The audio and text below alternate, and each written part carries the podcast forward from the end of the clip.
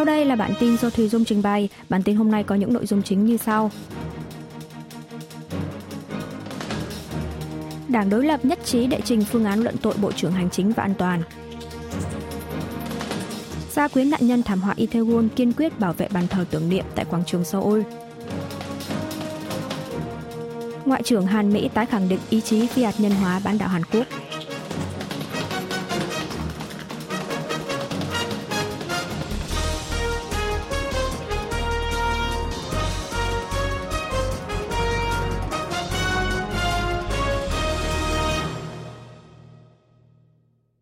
Đảng đối lập nhất trí đệ trình phương án luận tội Bộ trưởng Hành chính và An toàn. Đảng đối lập Dân chủ đồng hành sáng ngày sáu tháng hai đã tổ chức cuộc họp toàn thể nghị sĩ Quốc hội thuộc đảng, nhất trí đệ trình phương án luận tội đối với Bộ trưởng Hành chính và An toàn Yi Sang-min, truy cứu trách nhiệm liên quan tới việc đối phó liên quan tới thảm họa giẫm đạp tại khu phố Itaewon, quận Yoncheon, Seoul. Phương án trên được đảng đối lập thông qua chỉ bốn ngày sau khi được đề xuất trong cuộc họp tuần trước, nhưng chưa thể quyết định về việc có xúc tiến luận tội Bộ trưởng Hành chính và An toàn hay không. Đảng này chỉ ra rằng Bộ trưởng Y đã vi phạm quy định được nêu rõ trong Hiến pháp và Luật về thảm họa và an toàn, về chủ nghĩa bảo vệ quốc gia và người dân khi không thực hiện biện pháp phù hợp liên quan tới thảm họa Itaewon. Ngoài ra, Bộ trưởng Y còn vi phạm luật về làm chứng và giám định tại Quốc hội vì đã đưa ra những phát ngôn như Bộ Hành chính và An toàn không nắm được danh sách và thông tin liên hệ của gia quyến nạn nhân. Đại diện Đảng Dân chủ đồng hành tại Quốc hội cho biết, Đảng đã quyết định đề xuất phương án luận tội Bộ trưởng Yi Sang-min là để bảo vệ giá trị của Hiến pháp, tuân theo ý nguyện của người dân, làm tròn trách nhiệm và nghĩa vụ của Quốc hội. Về phần mình, Đảng cầm quyền Sức mạnh Quốc dân lên tiếng phản đối, cho rằng phe đối lập nhóm họp bên ngoài Quốc hội vào cuối tuần trước nhằm yêu cầu luận tội Bộ trưởng Y hòng lấy Quốc hội làm bia đỡ đạn để tránh những rủi ro về mặt tư pháp trước những cáo buộc liên quan tới Chủ tịch Đảng Dân chủ đồng hành Lee Jae-myung gần đây. Phương án luận tội đối với một thành viên nội các chỉ có thể được thông qua tại Quốc hội nếu nhận được sự tán thành của hơn một nửa số nghị sĩ tại Quốc hội. Đảng Dân chủ đồng hành hiện có một trăm sáu mươi chín nghị sĩ tại Quốc hội, tức quá bán số ghế, nên phương án đề xuất trên hoàn toàn có thể được Quốc hội thông qua. Trong trường hợp đó, Bộ trưởng Y sẽ bị đình chỉ quyền hạn cho tới trước khi có quyết định của Tòa án Hiến pháp.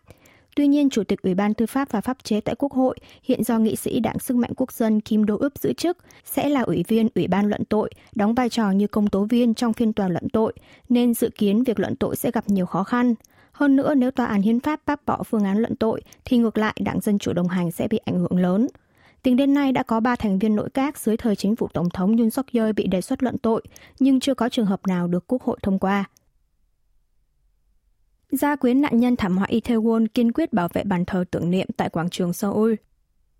Hội đồng gia quyến các nạn nhân thiệt mạng trong thảm họa Itaewon và Hội đồng đối sách người dân về thảm họa Itaewon lúc một giờ chiều ngày sáu tháng hai đã tổ chức buổi họp báo trước bàn thờ tưởng niệm nạn nhân đặt tại quảng trường Seoul, quận Trung, chỉ trích việc chính quyền thành phố Seoul thông báo sẽ có biện pháp xử lý hành chính, yêu cầu dỡ bỏ bàn thờ tưởng niệm nạn nhân.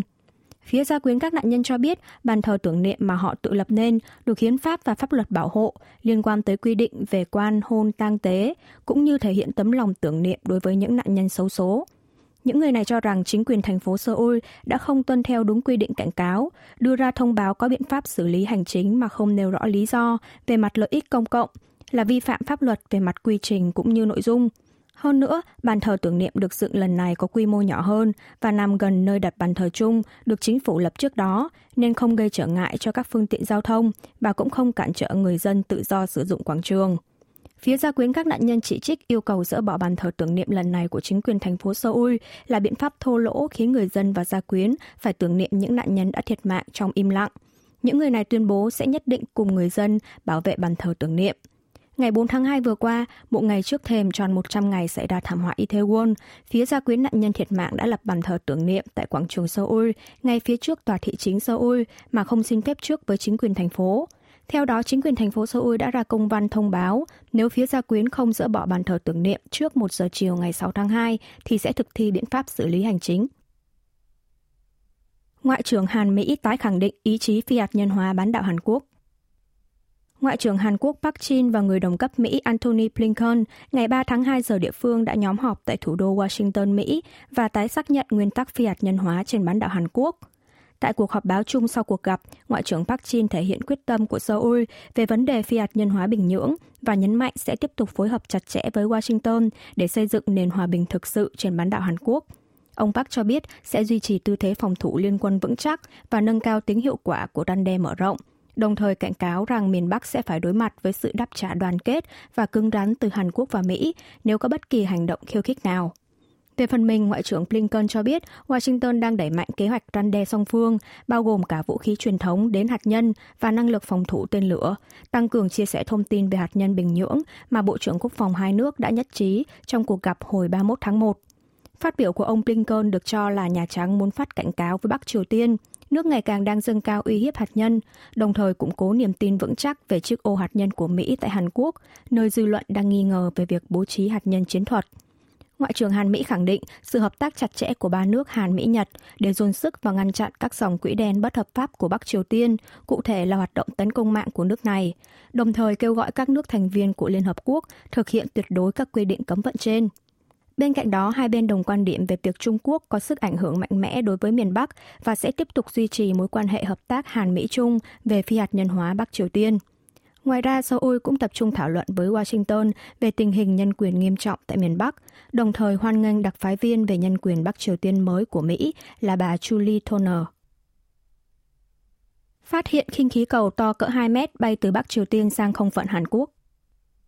Một quan chức cấp cao trong quân đội Hàn Quốc ngày sáu tháng hai cho biết vào khoảng sáu giờ tối một ngày trước đã phát hiện có một khinh khí cầu to khoảng hai mét, phỏng đoán là bay từ phía Bắc Triều Tiên sang khu vực tiền tuyến ở huyện Yoncheon, tỉnh Gyeonggi. Quả khinh khí cầu này lần đầu được phát hiện bởi binh lính phụ trách thiết bị giám sát nhiệt tê ô đê của quân đội Hàn Quốc.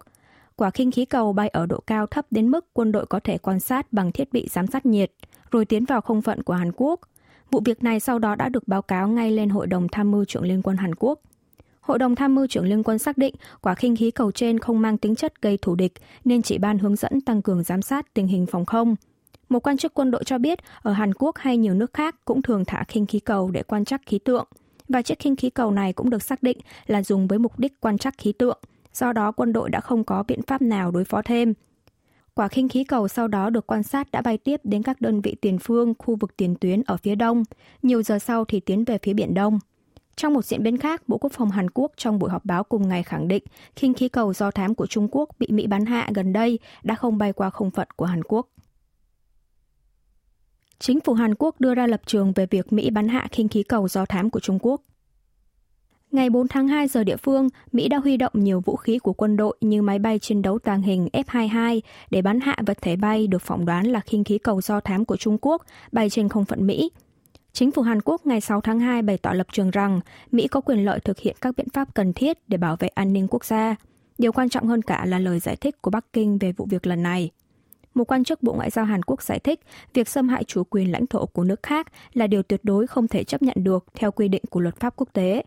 Quan chức trên cho biết Seoul thấu hiểu nỗi lo ngại của Washington và Mỹ có quyền thực hiện các biện pháp cần thiết về an ninh quốc gia dựa theo luật quốc tế. Hàn Quốc cho rằng Bắc Kinh cần giải thích một cách đầy đủ và minh bạch với cộng đồng quốc tế về vụ việc lần này. Về phần mình, Trung Quốc cho biết chiếc khinh khí cầu trên đúng là của nước này, nhưng là do phía tư nhân dùng để quan trắc khí tượng chứ không dùng cho mục đích do thám. Chỉ trích Mỹ đã phản ứng thái quá với tình huống không lường trước được này và nhấn mạnh sẽ có biện pháp xử lý bổ sung. Khu vực thủ đô thi hành biện pháp giảm bụi nhỏ khẩn cấp.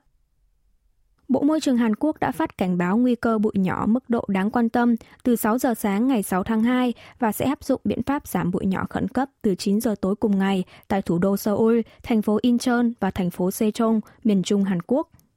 Mức độ bụi nhỏ ở các khu vực nêu trên trong ngày được dự đoán sẽ ở mức độ xấu. Cụ thể, từ không giờ đến bốn giờ chiều ngày năm tháng hai, nồng độ bụi siêu nhỏ trung bình là năm mươi microgram trên mét khối và vượt mức này trong ngày sáu tháng hai. Theo biện pháp giảm bụi nhỏ khẩn cấp, kể từ chín giờ tối cùng ngày, các xe phát thải nhiều bụi nhỏ sẽ bị hạn chế tham gia giao thông, trường hợp vi phạm sẽ bị phạt tiền. Các công trường và công xưởng thải nhiều bụi nhỏ như bãi đốt rác thải cũng là đối tượng của biện pháp giảm bụi nhỏ khẩn cấp. Thời gian thi công sẽ được điều chỉnh lại, các khu vực nội thành sẽ được tăng cường quét dọn với nước, phủ lớp chống bụi. Thêm vào đó, Hàn Quốc đã phát lệnh cảnh báo chú ý bụi siêu nhỏ tại các khu vực phía nam tỉnh Gyeonggi, phía tây thành phố Incheon, nơi giáp vùng biển phía tây từ mười giờ sáng. Khu vực phía bắc tỉnh Gyeonggi như thành phố Uijeongbu và Gimpo từ lúc mười một giờ sáng. Theo dự báo, tình hình bụi nhỏ sẽ còn tiếp diễn trong ngày bảy tháng hai. Khí quyển bị tắc nghẽn và tình hình bụi siêu nhỏ sẽ ở mức xấu tại khu vực phía Trung và khu vực Hồ Nam, gồm thành phố Quang Chu, các tỉnh Nam và Bắc Cholla trong cùng ngày. Nồng độ bụi các vùng Yongdong, phía đông tỉnh Kangwon, tỉnh Bắc Gyeongsang cũng sẽ dự báo ở mức xấu trong một khoảng thời gian vào buổi sáng ngày bảy tháng hai. Lý do được phân tích là luồng bụi nhỏ tràn vào từ Trung Quốc đã chồng chất với lớp bụi nhỏ trong nước gây ra bởi sự tắc nghẽn khí quyển. Trong tình hình bụi siêu nhỏ nồng độ cao liên tục kéo dài trong suốt hai ngày qua, chính phủ Hàn Quốc kêu gọi người dân hạn chế ra ngoài và tránh các hoạt động quá sức ngoài trời để phòng ngừa các bệnh về đường hô hấp. Dự đoán gần ba mươi phần trăm người cao tuổi Hàn Quốc sẽ lâm vào hoàn cảnh nghèo nàn vào năm hai không tám lăm. Viện Nghiên cứu Lương hưu Quốc gia Hàn Quốc đã công bố kết quả nghiên cứu về mô hình triển vọng nghèo đói, trong đó dự đoán tỷ lệ người cao tuổi gặp hoàn cảnh khó khăn của Hàn Quốc năm hai không bảy lăm sẽ giảm xuống còn hai mươi sáu phẩy ba mươi tư phần trăm, song sẽ tăng trở lại lên hai mươi chín phẩy tám phần trăm vào năm hai không tám lăm. Tỷ lệ này cao khoảng gấp hai lần so với mức dự đoán bình quân của các nước thành viên thuộc Tổ chức Hợp tác và Phát triển Kinh tế O E C D. Nguyên nhân lớn nhất khiến tỷ lệ nghèo ở tầng lớp cao tuổi tăng là do tỷ trọng thu nhập nhận được từ nhà nước như lương hưu quốc gia, lương hưu cơ bản còn thấp. Tỷ trọng thu nhập nhận được từ nguồn trợ cấp của cơ quan nhà nước trong thu nhập của người cao tuổi năm hai không hai không chỉ chiếm hai mươi lăm phẩy năm phần trăm. Tỷ trọng này không chỉ thấp so với các nước thành viên O E C D mà còn tách biệt gấp đôi so với các nước như Nhật Bản hay Australia. Đặc biệt tại Hàn Quốc, tiền lương hưu chiếm tỷ trọng rất thấp trong khoản thu nhập nhận được từ nguồn trợ cấp quốc gia. Ngoài ra, một nguyên nhân nữa được chỉ ra đó là tình trạng gia tăng hộ gia đình một thành viên và hộ gia đình có vợ chồng đều cao tuổi. Viện Nghiên cứu Lương hưu Quốc gia cho rằng chính phủ cần thiết phải cải thiện các chính sách như kéo dài độ tuổi nghỉ hưu trên thị trường lao động, tăng tỷ lệ thay thế thu nhập thực tế bằng cách nâng độ tuổi tham gia lương hưu quốc gia. Cùng với đó, chính phủ cũng cần phải cải thiện các chính sách đảm bảo thu nhập cho người cao tuổi nói chung như trợ cấp nhà nước hay lương hưu cơ bản. Tỉnh Bắc Gyeongsang mở lại lễ hội rằm tháng Giêng sau năm năm. Trong đêm rằm tháng Giêng năm tháng hai, một phong tục truyền thống đã diễn ra tại huyện Trong Đô, tỉnh Bắc Gyeongsang sau năm năm bị gián đoạn. Đó là đốt đống lửa lớn làm từ nhiều lớp cành thông và sợi rơm có tên là Thai chip, nhà mặt trăng, mang ý nghĩa rằng tia lửa và khói từ tháp rơm sẽ xua tan vận xui và mang đến sự sung túc trong năm mới. Các mảnh giấy chứa đựng lời ước của người dân cũng được đốt cùng Thai chip để gửi lên trời. Một người dân tham dự lễ hội bày tỏ sự xúc động và dự cảm đây sẽ là một năm thuận lợi. Một người dân khác chia sẻ đã cầu nguyện cho gia đình khỏe mạnh, vạn sự hanh thông, phát tài phát lộc trong năm nay. Thai chip này được bện tết từ hai trăm năm mươi tấn cành thông, thành hình tam giác có chiều cao mười lăm mét, rộng mười mét, quy mô lớn nhất cả nước.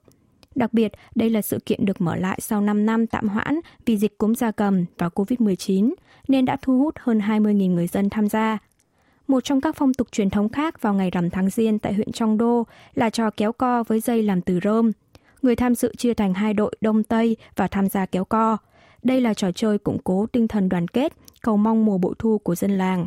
Được biết, sợi dây kéo được làm từ ba mươi nghìn bó rơm, dài hơn một trăm mét. Chủ tịch Hội Bảo tồn và Kế thừa trò chơi kéo co bằng dây rơm Y Đông Huy cho biết, trò chơi này mang ý nghĩa to lớn rằng đây là gốc rễ của sự thấu hiểu và hòa hợp giữa người dân huyện Trong Đô và là văn hóa truyền thống của khu vực này.